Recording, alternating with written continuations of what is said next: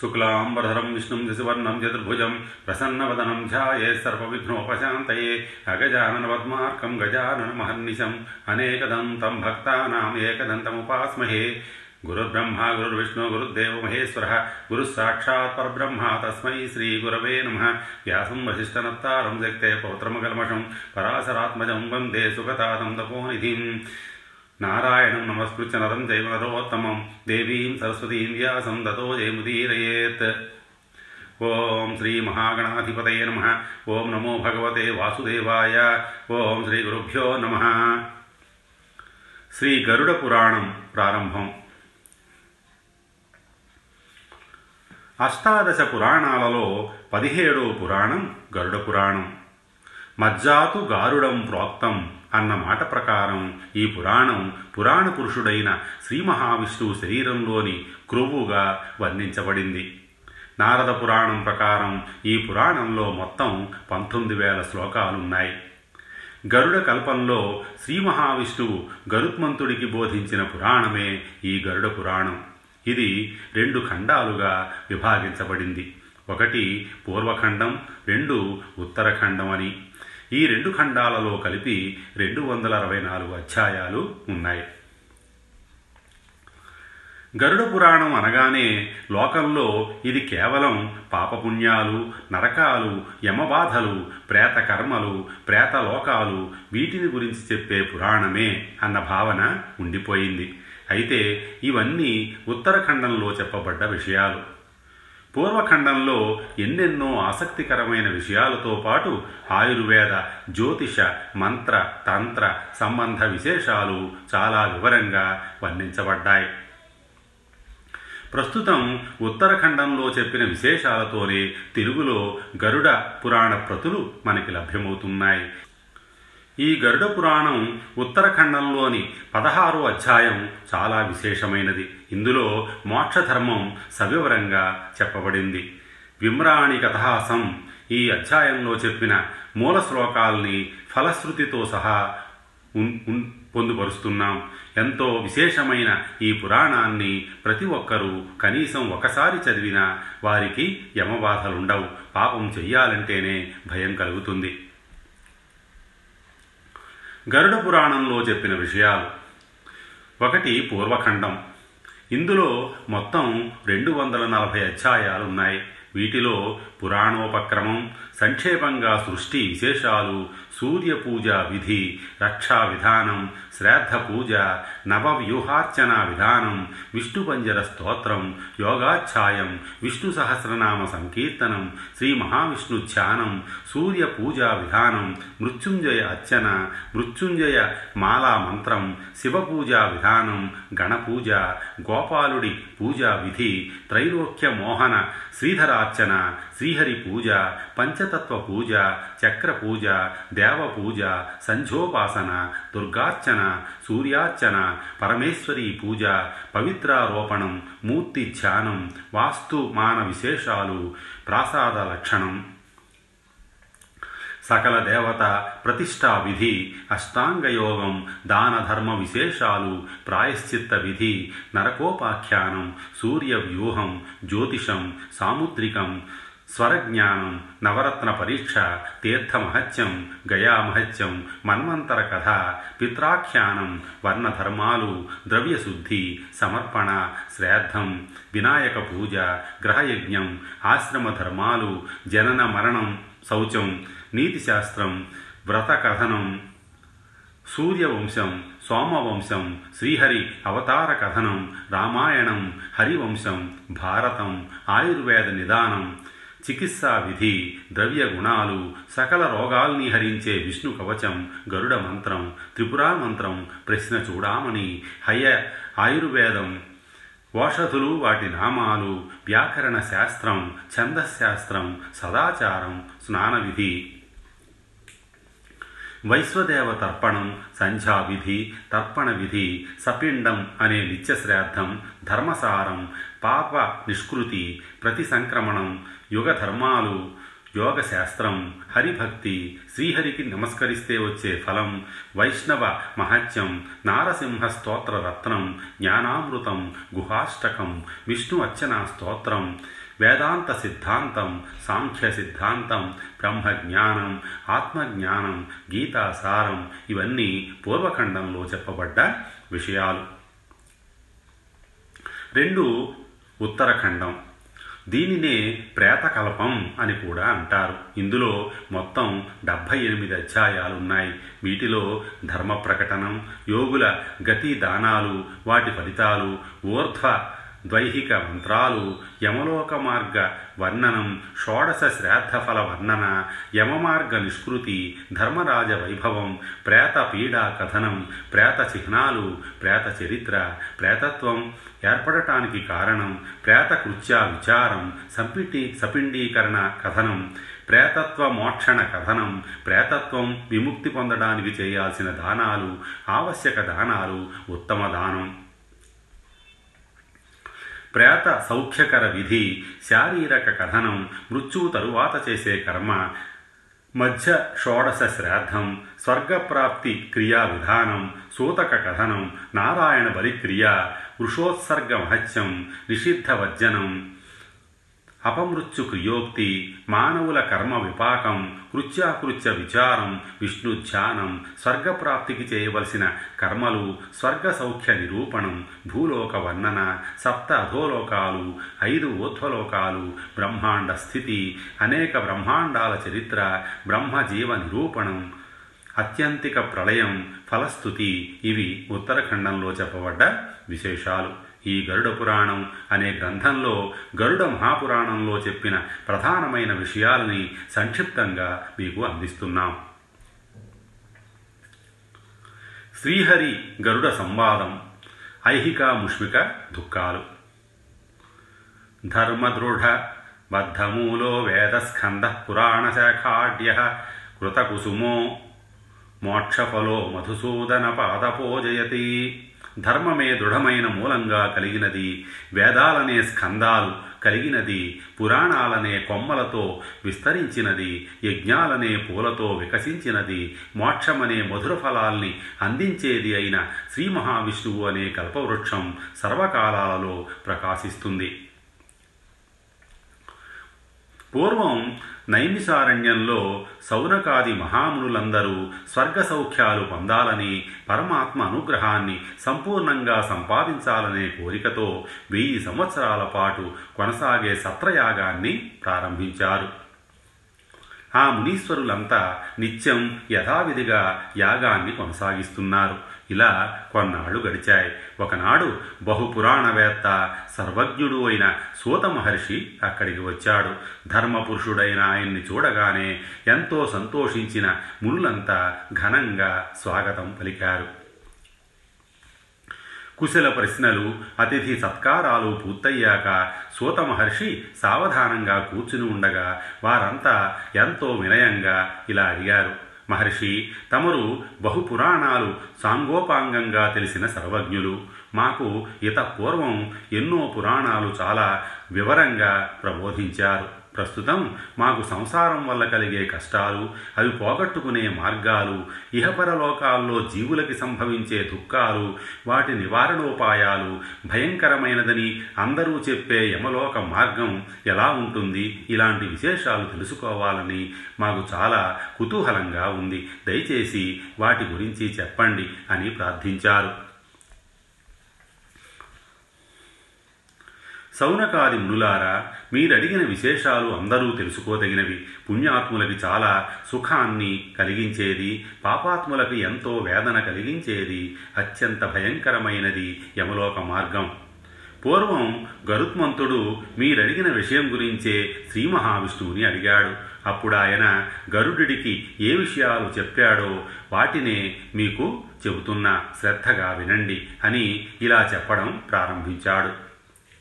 పూర్వం గరుత్మంతుడు ఒకనాడు వైకుంఠానికి వెళ్ళి శ్రీహరిని ఇలా ప్రార్థించాడు స్వామి నీ మీద భక్తి లేని వాళ్ళు సరాసరి యమలోకానికి వెళుతున్నారు. అసలు యమలోక మార్గం ఎలా ఉంటుంది? అది చాలా భయంకరంగా ఉంటుందని అందరూ అంటారు. అది నిజమేనా?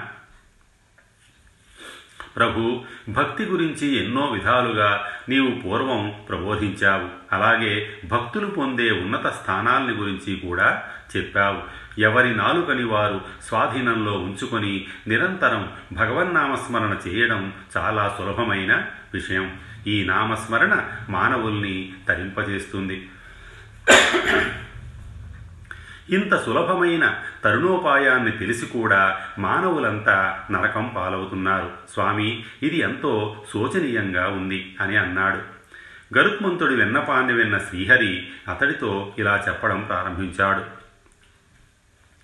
నరకాన్ని పొందేవాళ్ళు గరుడ నీవు చెప్పినట్టు పాపాత్ములైన వారికి మంచి ఎప్పుడూ రుచించదు. అత్యంత సులభమైన ఆధ్యాత్మిక మార్గాన్ని కూడా వాళ్ళు ఆచరించరు. పైగా ఆచరించే వారిని చూసి అవహేళన చేస్తారు. అలాంటి పాపాత్ములు నాస్తికులు ఖచ్చితంగా నరకానికి వెడతారు. వాళ్ళు వెళ్ళే యమలోక మార్గం అత్యంత భయంకరంగా ఉంటుంది. ఎవరైతే పాపాలు చెయ్యడమే నియమంగా పెట్టుకుంటారో ధర్మ మార్గాన్ని వదిలిపెట్టి దుర్మార్గులతో అనాచారులతో సావాసం చేస్తూ ధర్మశాస్త్రాల మీద ధర్మాచరణ మీద అనాసక్తులై ఉంటారో అలాగే ఎవరైతే తనకు తానే గొప్ప అని ధనమదంతో విర్రవీగుతూ ఇతరుల్ని చులకనగా చూస్తారో నిత్యం రాక్షసంగా ప్రవర్తిస్తూ ప్రజల్ని బాధిస్తారో దైవ కార్యాలు ఆచరణం ఆచరించడం మీద ఎలాంటి శ్రద్ధాభక్తులు లేకుండా ఉంటారు అలాంటి వారంతా నరకాన్ని పొందుతారు. మనసుని విషయ సుఖాల మీదకి మళ్ళించి ఇంద్రియ నిగ్రహాన్ని కోల్పోయేవారు మోహం అనే వలలో చిక్కుకుపోయి భోగాల మీదే ఆసక్తిని పెంపొందించుకునేవారు అత్యంత దుఃఖ కారణమైన నరకాన్ని చేరతారు. ఏన నరాజ్ఞానశీలాశ్చ తే యాంతి పరమాంగతిం పాపశీలా పరాయంతి దుఃఖేవ యమయాతనం ఎవరైతే జ్ఞానాన్ని కలిగి ధర్మ స్వభావంతో ధార్మిక కార్యాలు ఆచరిస్తారో అలాంటి వాళ్ళు మాత్రమే స్వర్గానికి వెడతారు. పాపకర్మలు ఆచరిస్తూ అజ్ఞానంతో ప్రవర్తించే వాళ్ళు ఎన్నో బాధలు పడుతూ యమలోకానికి వెళ్ళి చిత్రహింసలు అనుభవిస్తారు.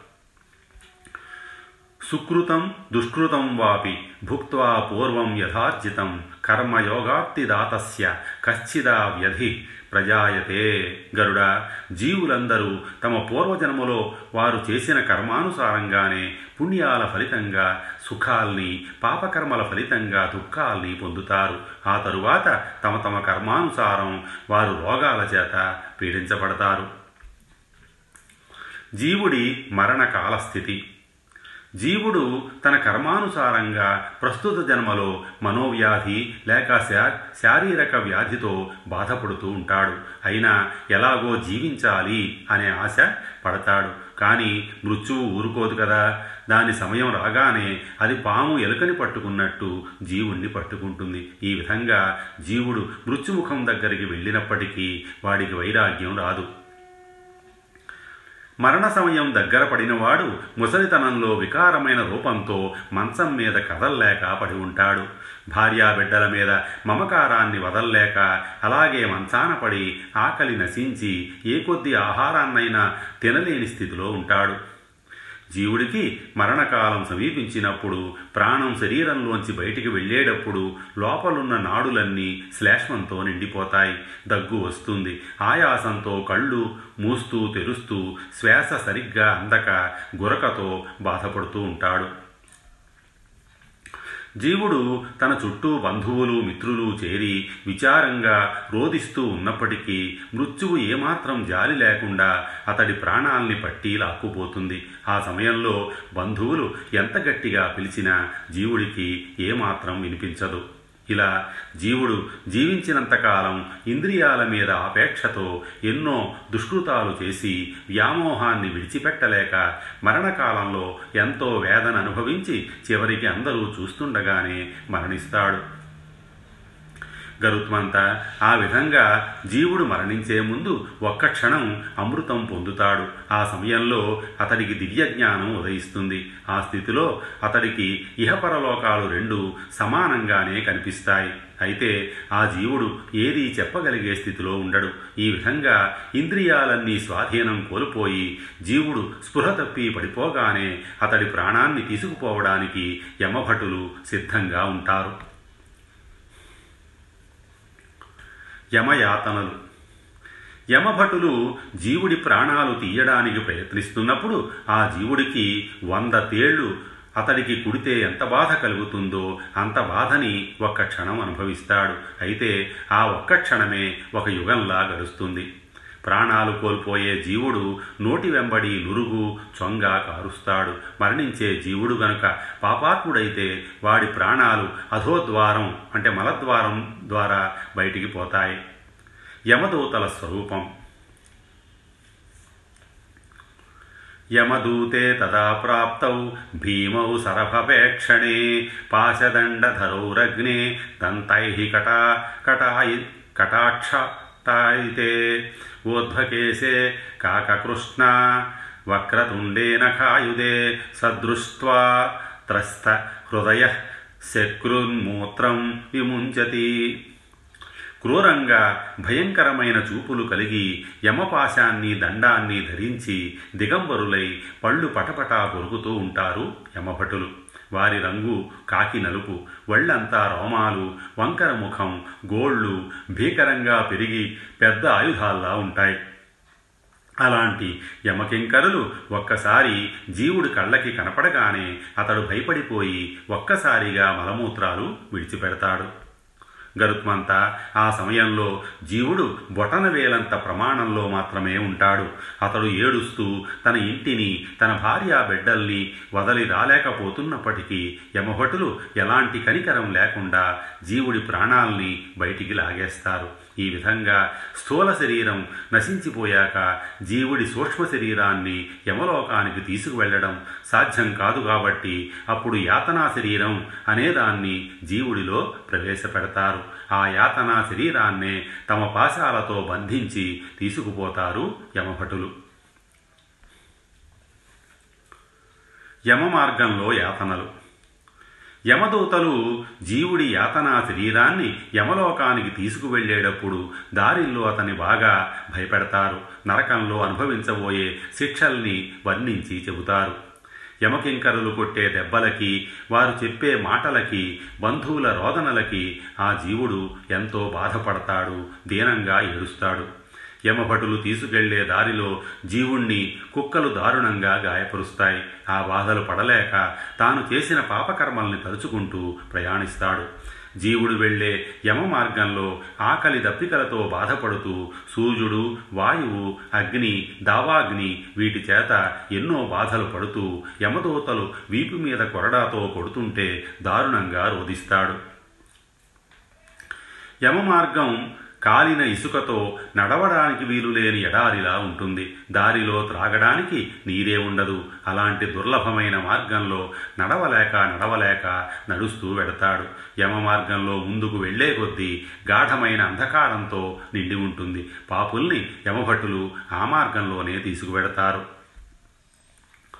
ఈ విధంగా యమభటులు పాపాలు చేసిన జీవుడి యాతనా శరీరాన్ని ఆరు లేక నాలుగు గడియల్లో యమలోకానికి తీసుకుపోతారు. అక్కడ యమధర్మరాజుకి అతన్ని చూపిస్తారు. ఆ తరువాత జీవుడు పూర్వజన్మ వాసన ప్రభావంతో మరో శరీరంలోకి ప్రవేశించాలని పరిగెడతాడు. అయితే యమభటులు అతడి జుట్టు పట్టుకొని నరకానికి తీసుకుపోతారు. ఆ సమయంలో అతడు ఆకలి దప్పికలతో ఎంతో బాధపడతాడు.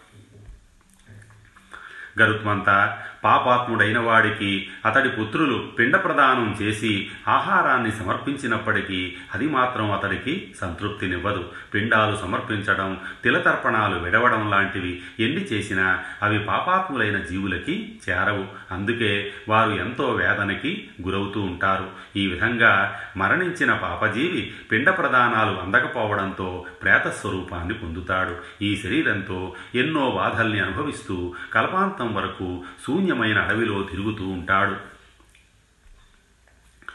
నా భుక్తం క్షీణయతే కర్మ కల్పకోటిశతైరపి అభుక్త్వా యాతనాం జంతుర్మానుష్యం చ తేనహి. గరుత్మంత పూర్వజన్మలో చేసిన కర్మఫలాన్ని అనుభవించకుండా ఉంటే అది ఎన్ని కల్పాలు గడిచినా నశించదు. కనుక జీవుడు తన యాతనా శరీరంతో కష్టాల్ని బాధల్ని అనుభవించకపోతే తిరిగి మానవ జన్మని పొందలేడు. స్వస్తి శ్రీ ఉమామహేశ్వర పరబ్రహ్మ అర్పణమస్తు